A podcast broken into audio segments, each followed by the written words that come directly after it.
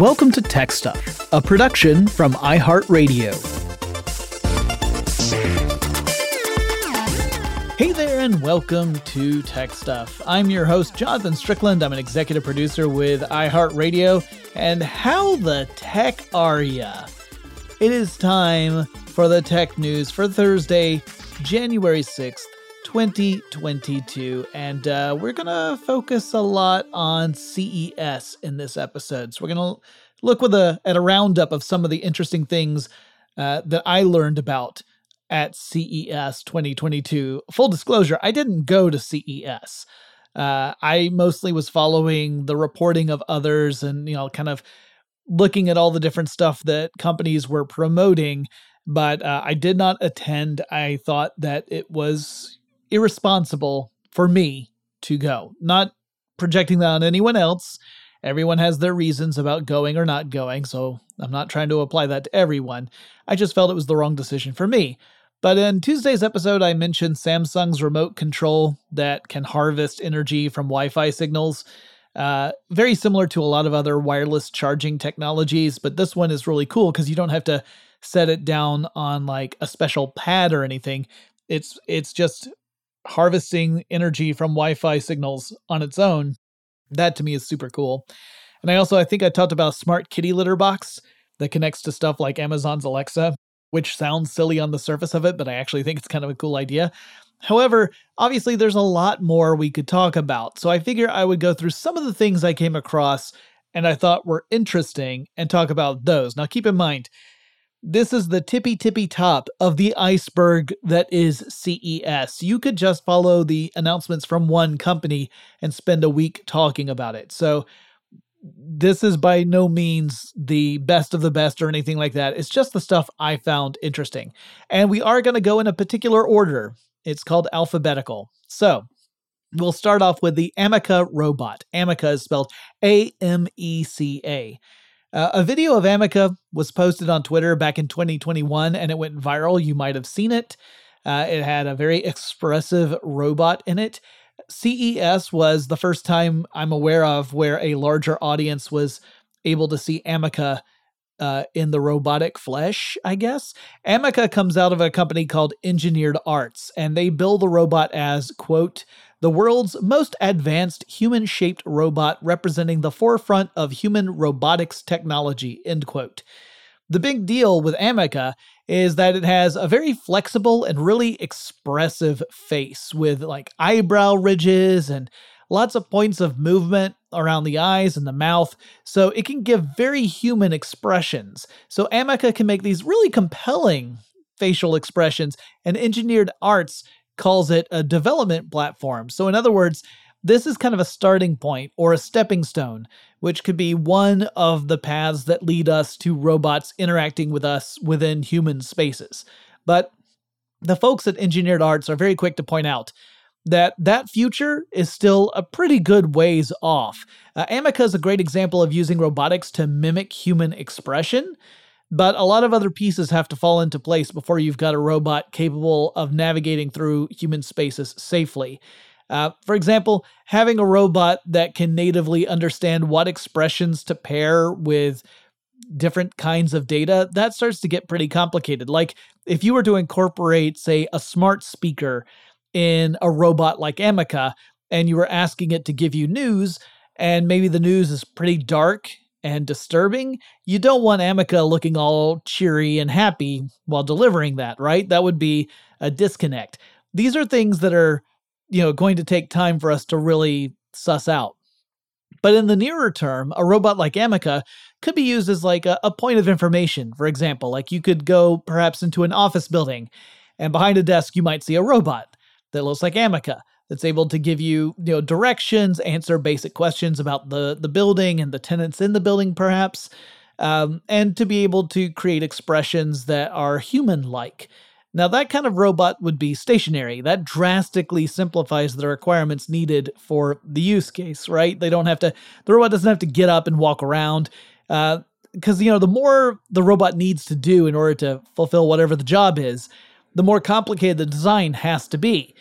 However, when you look at videos of robots from, say, Boston Dynamics, it only takes a little imagination to combine those capabilities with the really expressive Ameca and to think, yeah, you know what? It is the robot's world and we're all just living in it. One of the neatest computer designs I saw coming out of CES 2022 was the ASUS ZenBook 17 Fold. Now, as the name suggests, this is a 17.3-inch foldable computer. So when folded like a laptop, so that you have, an upper half and then the desktop half, the top screen measures 12.5 inches and the bottom half can act as a virtual keyboard. You can have an on-screen keyboard there.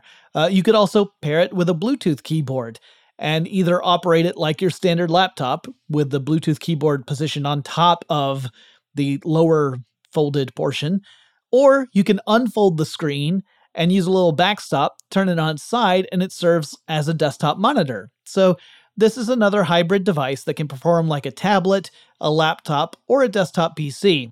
It can also serve as a multi-screen display, all on one screen. Now, I am notoriously negative about touchscreen interfaces for computers, but if I were to go for one, this is probably what I would gravitate toward. I find it pretty interesting. It's versatile, and I gotta admit, it's also kind of pretty. The OLED screen is a big part of it being pretty. It's also a big part of how it can be foldable in the first place. ASUS says the launch should be sometime mid-year. They helpfully said the year in question would be 2022, so sometime in the middle of this year, but there is no price information as of yet. Get ready to hear that particular phrase on repeat throughout a lot of these stories. One thing that I have started doing more since the pandemic started is to spend time at this quiet little house that that I occasionally occupy well outside of Atlanta, and I just look out at nature. The place I go to has got a lot of birds around it, and I've gotten kind of into bird watching. I just recently got a pair of inexpensive binoculars to kind of dip my toe in that. And that's why I feel I have to talk about the Bird Buddy Smart Bird Feeder. And yeah, it's a bird feeder with smart technology, which I know it sounds ridiculous. It sounds just as crazy as a smart kitty litter box. But like the kitty litter box, this thing has convinced me that I want one. See, it's a bird feeder that has an incorporated battery-powered camera inside it. And the camera can take images and video of the birds that visit your feeder and send them to a connected app that's on your smartphone. And it's that connected app that I really love, because not only do you get to see the little birdies as they come to visit your bird feeder, you get a little alert saying, hey, there's a bird there. The app will actually identify the types of birds visiting your feeder and will give you a little bit of information on them. So it takes a picture and then identifies the bird based on the picture and tells you, oh, well, this is the bird, the kind of range that it lives in, the kind of foods it likes. And it's kind of like a gamification system in the app. You can, collect virtual cards of the birds that visit you, and you can try and catch them all. Except, of course, you're not catching birds, you're feeding them. The app also contains hints on how to attract more birds to the feeder. And this was an extremely successful Kickstarter project before they went to CES. Kind of reminds me of Pebble in that regard. RIP Pebble. And they're now taking pre-orders for bird feeders, which are, as you might have guessed, pretty expensive. We're talking $200 for one, and that's technically a 15% discount off what is projected to be the final sales price when it does launch. The shipping is scheduled for June of 2022. And yeah, I ordered one. I know, it's crazy in a way to spend $200 on a bird feeder, but at the same time, I'm like, it's pretty neat, and I like the idea a lot, and I kind of want to support this company to see what else they come up with, because I love the idea of being able to observe nature without disturbing it. That's really my go-to on this. But yeah, I don't know. I got a little swept up in it. Well, if you were to visit CES, you would know, or you would soon find out, that the North Hall of the Las Vegas Convention Center is where you see most of the car stuff. One car innovation shown off during CES was BMW's iX Flow e-ink tech. All right, so e-ink is the technology that's in a lot of your basic e-book gadgets. Like, think of your old school Kindles before they became tablets. So it uses a pretty simple principle in which you have cells under the screen, and they're filled with electrically charged pigments, typically white and black pigments. And you manipulate them with electric fields that either, that move them to either the surface of the display so that they're right up against the back of the screen, or they're moved back behind it where you can't see it. So let's say you've got negatively charged black pigments and positively charged white pigments. Well, opposite charges attract, so you could use a positive electric field to pull all the black pigment to the top of the cell, and you've got yourself a black image on the screen. Well, e-ink displays consist of tons of these cells, each filled with these electrically charged pigments. The iX Flow body tech with BMW takes this concept and applies it to cars. So you could have a BMW that has a body that can actually change color on demand. The model on display at CES could go from white to black and black to white, and could even display changing patterns. So you've got a paint job that you can change whenever you like. You can even have it essentially be animated as you're driving. So this isn't just flashy, though it is that.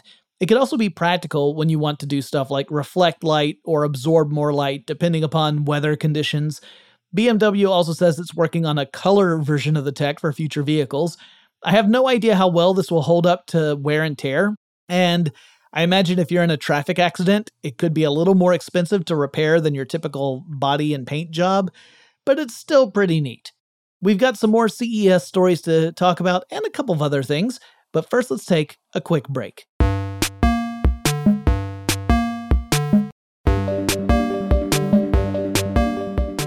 Okay, we're back. Now, if you've dipped your toe into home automation, you know that it can get a little bit frustrating if you're not all in on a single ecosystem.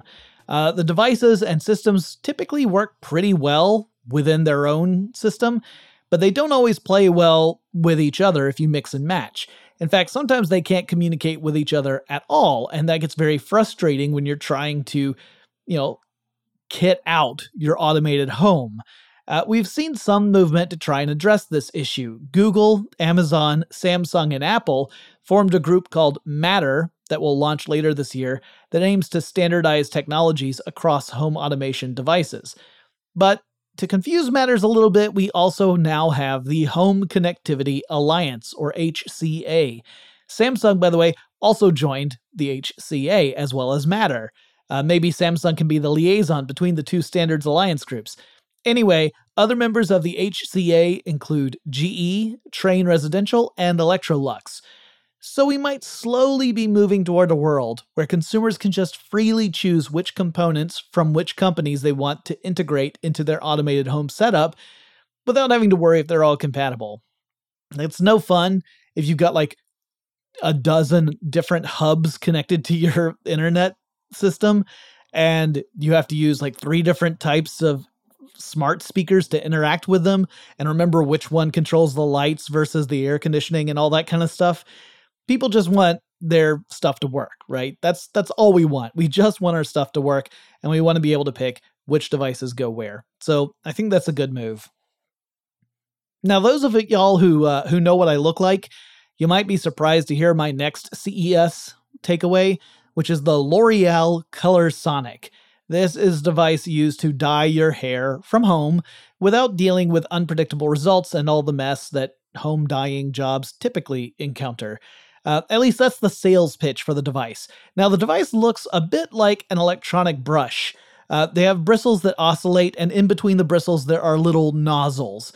The device also has a space where you insert a cartridge of hair dye. Then they're going to have something like 40 different colors when they actually launch this thing, which will be in 2023. The device pushes the hair dye through those nozzles that are interspersed with the bristles, and the nozzles zigzag while the bristles oscillate, and you just brush it through your hair. So it's like you're doing just a once-over through each section of your hair with this thing. And then you wait about half an hour, then you rinse it out, and voila, says L'Oreal, you have a reliable, consistent home hair dye job. This device is not scheduled to launch till 2023, like I said, and I do not know how much it will cost, nor how much the cartridges will cost. I do know that they say that for most hair dye jobs, a single cartridge will be sufficient to do the full job. And for a lot of people, you might not even use up all the dye that's in a single cartridge, and you can just hold on to that and use it for a future application so that you're not having dye go to waste. Seems pretty simple, at least as simple as brushing your hair, which I admit I have not done in about 23 years. So it's possible that it's trickier than I remember, but whatever. Okay, y'all, I live in Georgia, and even without the issues of climate change, we rarely see significant amounts of snow. You're talking like maybe an inch or inch and a half, possibly. We see more ice than snow, which is way worse. But yeah, we don't get a lot of snow here. And since the weather this week, the first week of January, was hovering around 70 degrees Fahrenheit, I suspect it might be a while before I get another big snowfall in my life. But for y'all who do see snow, maybe you would be interested in the Moonbikes snow bike. So yeah, it's an electric bike for the snow, kind of like a pared down snowmobile. The handlebars steer a ski that's in the front, and the whole thing is propelled with a battery-powered snow tread that's in the back half of the snow bike. I wouldn't be surprised to see something like this in a James Bond film, only I don't know that it lives up to Bond's, very demanding specifications. It's 2/3 the size of a normal snowmobile, and according to Moonbike's CEO, the bike can hold up to 2 batteries. You can mount 2 different batteries in it, and each battery provides up to 1.5 hours worth of riding time. Again, that's according to the CEO. I saw other people suggest that it might be closer to like 45 minutes, which is a significant smaller amount of time, like half the time. But I don't know. I haven't actually tested these.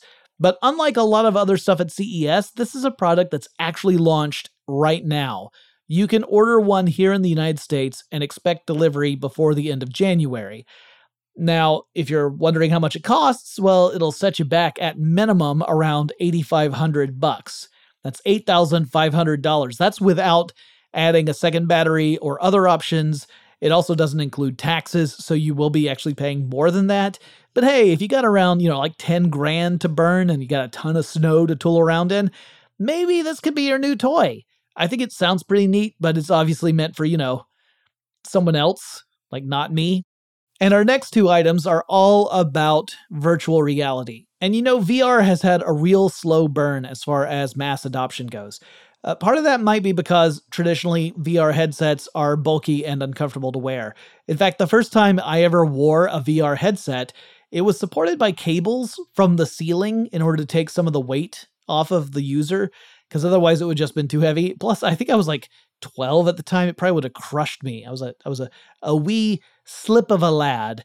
But Panasonic is introducing a lightweight headset called the Meganex VR glasses.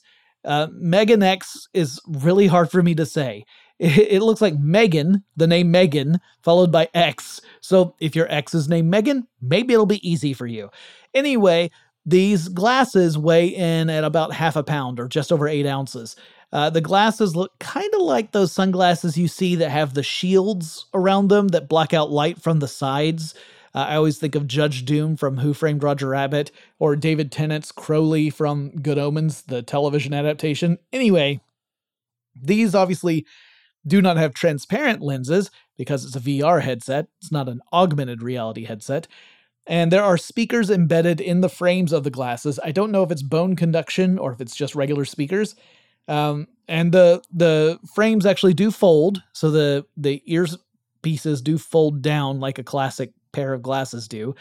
And the display in these things is no joke. It's able to project 5.2K resolution video with high dynamic range, aka HDR, which, provides those really vibrant, lifelike colors. And there's some stuff we don't know yet, like we don't know when it's going to be launched. We don't know how much they're going to cost. We don't know whether or not they're going to be wireless or if you're going to be tethered to a PC in order to use them. Obviously, that's another big barrier to adoption for VR. Most people aren't too keen on having to be connected to a device that limits your movement.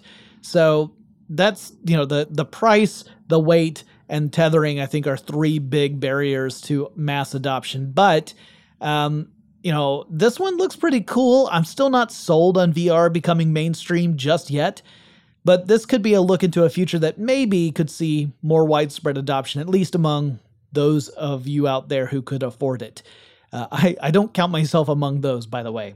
And the other big VR story out of CES is the PlayStation VR2 and the VR2 Sense controllers. This system is designed specifically for the PS5, which I'm told exists, but, you know, it's still really hard to find one. The headset provides 4K video with HDR and a 110-degree field of view. The display is an OLED display, and Sony says that the frame rate should be between 90 to 120 hertz. Frame rate is how many frames are presented to you per second. Generally speaking, you want a lot of frames to give a nice smooth experience. You want around at least 60 hertz, typically for like the high-end gamers. So 90 to 120 hertz is good. It's also got eye tracking technology built into it, so not only can the headset track the way you turn your head, it can also detect what your eyes are looking at. That could potentially be useful for future game developers if they can find ways to incorporate eye tracking features that are a natural fit for the game. Obviously, just throwing it in there to throw it in there, that never works out. We've seen it fail with stuff like the Kinect. But if you can find a way to incorporate it in a way that is fun and makes sense, maybe includes like accessibility features for people who otherwise would have trouble playing these things, I think that's great. The Sense controllers have haptic feedback. I always just think of that as a good old rumble pack. And adaptive triggers. So in other words, the tension on the triggers can change. So Sony said, imagine that you're drawing an arrow in a bow. You might actually feel the resistance in the trigger to represent the resistance you would feel as you start to draw the bowstring back. Sony will be releasing a Horizon game for this system called Horizon Call of the Mountain, and it'll be a VR showcase for this particular system. It was actually developed for VR from the beginning, so it's not a game that's been adapted for VR. But as is often the case with gadgets at CES, we have no release date or price for it yet. I expect we'll hear a lot more of it later in the year. Sony typically holds one or two big events, virtual events at least, throughout the year, so I'm sure we'll hear more about it then. All right, we have a couple more stories to go. Before we get to that, let's take another quick break.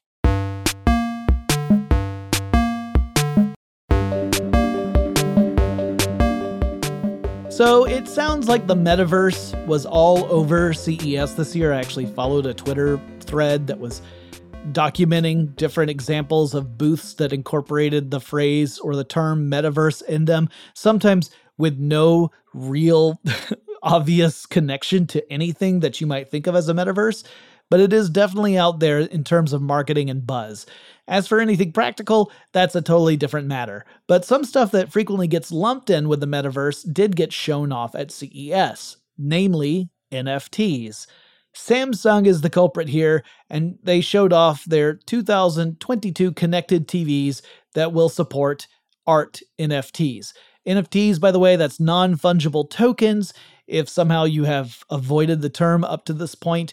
An NFT can really represent anything digital. It doesn't have to be like a digital piece of art that you look at. It could be anything digital. And it's kind of like a certificate of ownership. Like if you've ever seen those commercials where you can own a star and you get a certificate that says you're the owner of the star, I would argue that NFTs are pretty much the same thing as that. So what does this mean practically? That is hard to say because digital goods being digital are really easy to copy and distribute. So you have ownership of something that you don't actually have. You don't have control over it. You have ownership of it. It's a weird thing. It's also, you know, it's not like a one-of-a-kind physical work of art, right? Where there's only one of them that exists. All the rest are copies or prints or whatever, but only one true one exists and it can inhabit a physical space. The tokens just represent ownership. But Samsung TVs will let you display the NFT art that you own in your home. So you can show off those ape cartoons to all your guests as they walk through your classy high-rise penthouse apartment. That's just the way I imagine NFT people living. And then you get to explain to your guests why you paid tens of thousands of dollars for ape cartoons. More on that later in this episode. Also, apparently you'll be able to purchase and sell NFT art through Samsung's televisions. And can you tell that I hate this already? For the record, I don't mind thinking of NFTs as a way to support an artist, at least not, you know, on the surface of it. But then after the artist sells an NFT, I don't think you're supporting the artist anymore. Like that's that one point of sale, right? The artist sells an NFT representing something they've created. They make money off of it. You have supported the artist. But then let's say you turn around and you sell the NFT you bought for say $20 and you sell it to someone else for $100. And then that person turns around, they sell it to someone else for $1,000. And this keeps on going until the bottom falls out. Well, the original artist only sees that first $20, right? It's not like they're getting kickbacks of all these other sales. And so you're not really supporting the artist, I would argue. It's really more of a speculation engine that just keeps going until it falls apart. At least that's how I see it. And maybe I'm one of the blind who isn't really seeing the promise of NFTs, but that's how they come across to me. Anyway, Samsung is letting you show that NFT art on your television and will let you look at the metadata and everything. Yay. The other reason I'm not super crazy about NFTs is they're built on top of the Ethereum blockchain. And at least as of now, Ethereum is still on a proof of work model of blockchain technology and cryptocurrency mining, which means it plays into the conspicuous consumption of electricity and thus is a contributor to stuff like carbon emissions and climate change. Not really crazy about any of that. But anyway, yeah, Samsung TVs are all in on that. Something else Samsung did was they finally got into the OLED game. See, Samsung TVs for a while have been based on LED technology, and they have created their own tech called QLED. That stands for Quantum Dot LED displays. But this year, Samsung showed off TV screens and computer monitors using OLED technology while incorporating the quantum dot technology with it. With an OLED screen, every single pixel, that is, every single point of light you see on the screen is its own backlight. So you can illuminate an individual pixel and not illuminate anything else. So OLED screens are able to show off scenes that have really dark colors, like true black, in a better way than traditional LED screens can. Traditional LEDs have a backlight for the whole shebang. That means that some light tends to bleed through LED screens, so you can't really display true blacks on screen very effectively. They typically come out as more of like a dark charcoal gray, so you don't get good contrast with really dark sequences. I have had really bad experiences trying to watch Batman movies on LED displays because of that. So I don't know how much these televisions and computer monitors are going to cost. My guess is it will be a heck of a lot. We're talking on the premium side of technology. OLED screens are still expensive in general, much less so than they were just a few years ago. I mean, a few years ago, you were talking about tens of thousands of dollars. It's much less than that now. But my guess is that the QD OLED screens are going to be super pricey when they first come out and limited to the real high rollers out there with the crazy home theater setups. And finally, rounding out our CES segments, Sony has introduced an SUV, which just seems like a weird series of words to say. Sony is known for its consumer electronics, like televisions and Walkmans and such. But an SUV?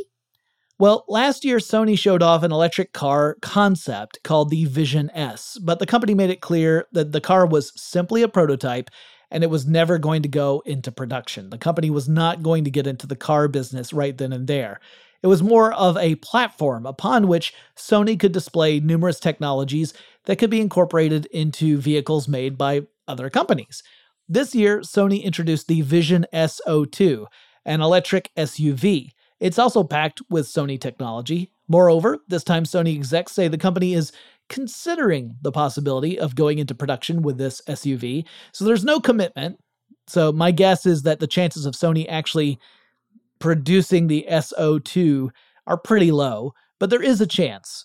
Sony did announce the formation of a new subsidiary called Sony Mobility Incorporated, which will be in the business of developing and producing electric vehicles. So Sony is getting into the electric car business. They have created a subsidiary just for that.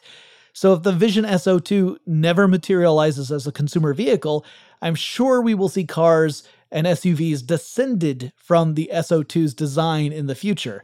The prototype that they showed off included sensors and systems for autonomous driving, though again, I hasten to add, no one has developed a fully autonomous vehicle yet. But again, it was kind of to showcase Sony technology. Okay, that's the CES roundup. Let's talk about some other news before we conclude. Well, one thing is that Google continues to give its employees reasons to be angry at the company.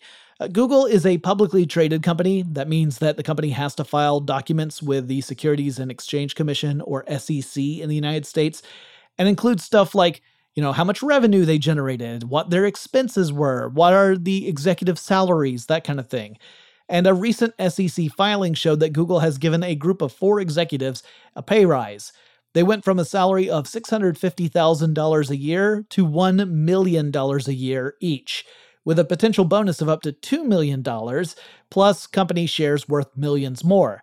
Now, that alone might not be enough to upset humble Googlers, except only a couple of weeks ago, in the dying days of 2021, employees were told that the company was probably not going to issue employee raises to compensate for inflation, so there was not going to be a salary adjustment to help employees deal with the fact that inflation is a thing. So your average Google employee isn't getting a raise or pay adjustment, but these 4 executives are seeing their salaries nearly double.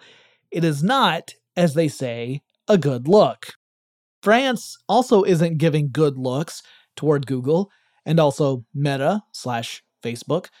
French regulators have issued fines for both companies, citing issues with the companies using cookies to track user activities. See, in France, especially really in the European Union in general, citizens are supposed to have full control over that kind of stuff, over their information. They're supposed to be able to opt out of cookies and having their data tracked and leveraged, and it's supposed to be easy and transparent. But the regulators say that both Google and Meta have failed to meet those standards. In Google's case, the fine amounts to around 150 million euros. That's about $169.5 million.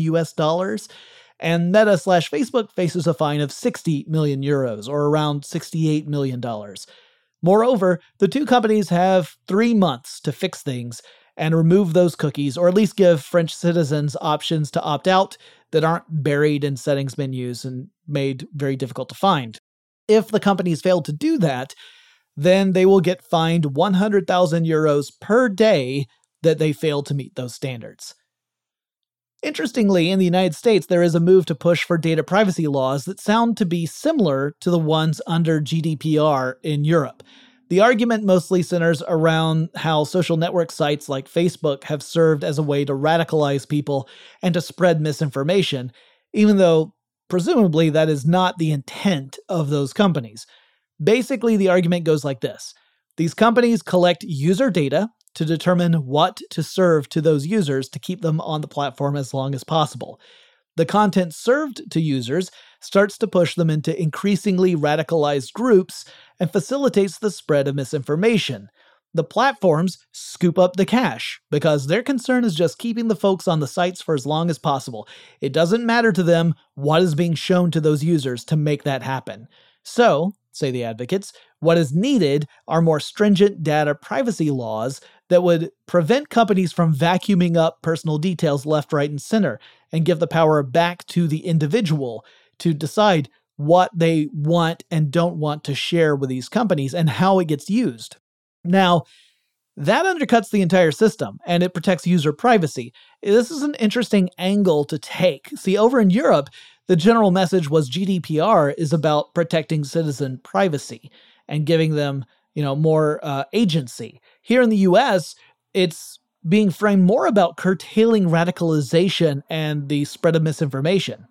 Anyway, while there's a movement underway to push for those regulations here in the United States, there are a lot of steps that have to be taken before we ever see anything like that actually happen.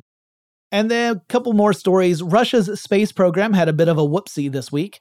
Actually, the whoopsie happened last week, but the ultimate consequence of the whoopsie happened yesterday. Namely, Russia launched an Angara A-5 heavy lift rocket, which was carrying a Persei, or Persei, Persei. My Russian is non-existent. Anyway, they launched an upper stage booster as a test mission to test that booster, and unfortunately, the test was a failure. The Angara lifted off as it was supposed to, but when it separated with the upper stage failed to attain orbit, so it didn't get high enough to avoid falling back to Earth, which it finally did yesterday. It launched late last week, but the uncontrolled descent of the upper stage happened yesterday, with several pieces plunging into the Pacific Ocean in an uncontrolled re-entry, which is the nice space way of saying a crash. And finally, I mentioned earlier that we would talk a little bit more about NFTs. One thing I did not think we would hear a lot about with NFTs would be art heists, because it's a digital token, right? It's a representation of ownership. I didn't think, oh, this is going to be a heist thing. And I guess you could break into someone's home or their office and try to steal a physical hard drive that holds the wallet that contains those NFTs, but then you have to figure out how to get access to it.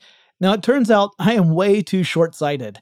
Hackers, using phishing techniques, were able to steal 15 NFTs from an art gallery owner named Todd Kramer. These NFTs, which included ape cartoons from the Bored Ape Yacht Club, which is why I was referencing apes earlier, they were valued at more than $2 million because, and I cannot stress this enough, NFTs are stupid. Anyway, the hackers gained access to Kramer's NFT wallet through phishing and then went on to sell those NFTs. They had control of them, so they went ahead and sold them. An NFT platform called OpenSea, that's S-E-A, helped Kramer out and froze the stolen NFTs on the market and helped him retrieve at least some of them. But even that action has caused a stir in the NFT community. See, if a platform can intervene and prevent or reverse NFT transactions, well, then that whole decentralized, unregulated market thing kind of starts to fall apart. So ironically, the fact that Kramer was able to retrieve at least some of his NFTs might mean that we could see confidence waver with NFTs as a whole, and that the value of that collection could take a hit. Then again, maybe it won't. Maybe it really will just go to the moon, and the only person who will be left out will be me. But you know what? I'm okay with that. I don't mind if I'm wrong about this. I worry about it. I worry that a lot of NFTs are just scams, and that the ones that are quote-unquote legit are just scams in waiting. Like, they weren't necessarily intended to be scams, but I think that I'm worried that there won't be any there, and that it will all fall apart and people will lose a lot of money.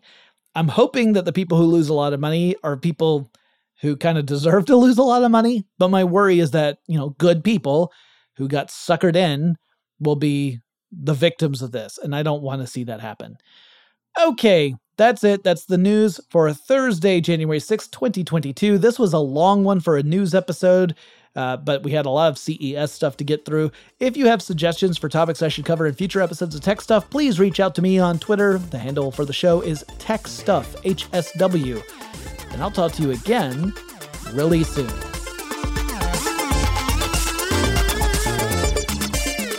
Tech Stuff is an iHeartRadio production. For more podcasts from iHeartRadio, visit the iHeartRadio app, Apple Podcasts, or wherever you listen to your favorite shows.